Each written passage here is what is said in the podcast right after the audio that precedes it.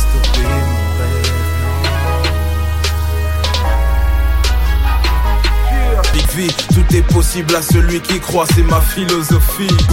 Traverser les épreuves est plus qu'une nécessité. D'où je viens, on considère la crise comme une opportunité. En processus de divorce avec la médiocrité, car toute ma vie elle m'a fait croire que j'étais trop limité.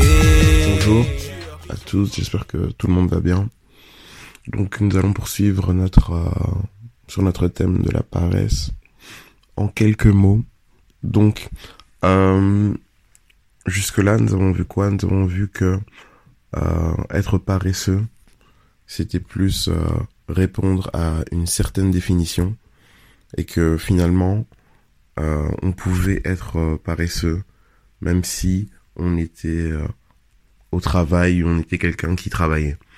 Pour rappel, la définition de la paresse nous dit que c'est un comportement de quelqu'un qui répugne à l'effort, au travail, à l'activité, qui a un goût pour l'oisivité, donc un goût pour ne rien faire en fait. On nous dit aussi que c'est un manque d'énergie dans une action, que c'est une lenteur anormale à fonctionner. Donc voilà les définitions de la paresse. Et on a vu que finalement, on pouvait répondre à cette définition, que la paresse ou le paresseux n'était pas une personne, le profil d'une personne spécifique, mais qu'on pouvait tous manifester ce type de comportement. D'ailleurs, que dans notre société, en fait, on encourageait à avoir finalement ce type de comportement, que les gens travaillaient pour pouvoir aller en vacances, que le but ultime des gens, c'était d'avoir des millions pour tout simplement ne plus rien faire. Donc il y avait un goût à l'oisivité, il y avait un goût, il y avait une résistance à l'effort.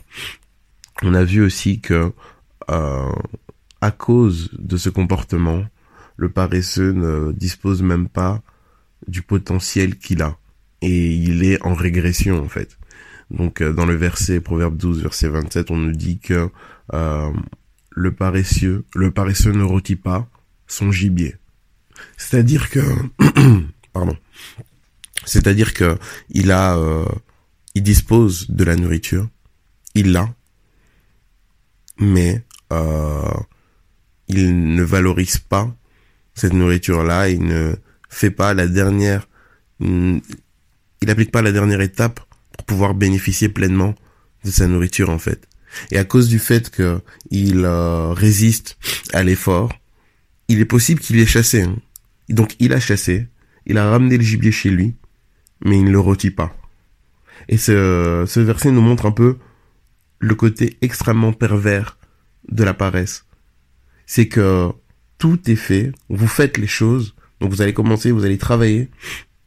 Il est possible que vous accomplissiez certaines choses, que vous montiez, que vous grandissiez, mais la dernière étape qui scelle votre évolution, la dernière étape qui vous permet de maîtriser les connaissances, ça vous le faites pas. Et à cause de ça, ça remet en question tout le chemin que vous avez fait en fait. Et c'est pour ça que le paresseux en fait, en rechignant à l'effort, se bloque lui-même son évolution et bloque son potentiel. Et c'est vraiment quelque chose de très très très très pervers en fait. Et à cause de ça, puisqu'il bloque son potentiel, puisqu'il n'arrive pas au dernier niveau, puisqu'il manque d'assiduité, parce que déjà il n'a pas envie de le faire. Quand il se met en mouvement, c'est parce qu'il n'a pas le choix. Et il manque d'assiduité, donc il va pas jusqu'à la dernière étape. Malheureusement, à cause de ça, il régresse. Parce que s'il avait été jusqu'à la dernière étape, donc il avait chassé, ramené le gibier, mangé, ça allait être acquis. Mais parce que il n'a pas rôti son gibier, le fait de chasser et d'aller à la chasse commence à être maintenant des objectifs à atteindre. Quelque chose qui n'est plus acquis, mais quelque chose qui doit être acquis. Et puis au fur et à mesure des années, il sent qu'il ose, il devient de moins en moins apte à, et il va régresser. Et si avant, aller à la chasse, c'était quelque chose qui était plus simple, maintenant aller à la chasse, ça sera problématique. Se déplacer deviendra problématique, etc. Donc la paresse est un piège qui permet à l'ennemi de bloquer notre potentiel et nous pousse à régresser. Et ce qui est encore plus grave, c'est lorsque on est dans ce type mentalité où on se retrouve dans ce type de situation et on est leader.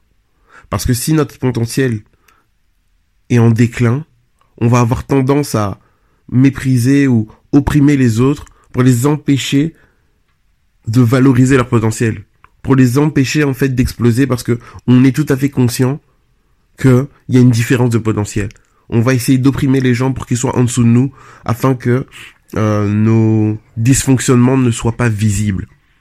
C'est vraiment extrêmement dangereux.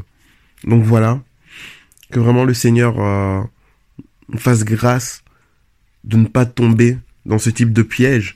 Et si on est conscient, si le Seigneur, le Saint-Esprit nous permet de discerner que oui, en effet, c'est vrai que je suis paresseux, etc., battons-nous contre cet état d'esprit. Parce que c'est quelque chose qui va nous tuer, en fait. Voilà. Passons une excellente journée en Jésus.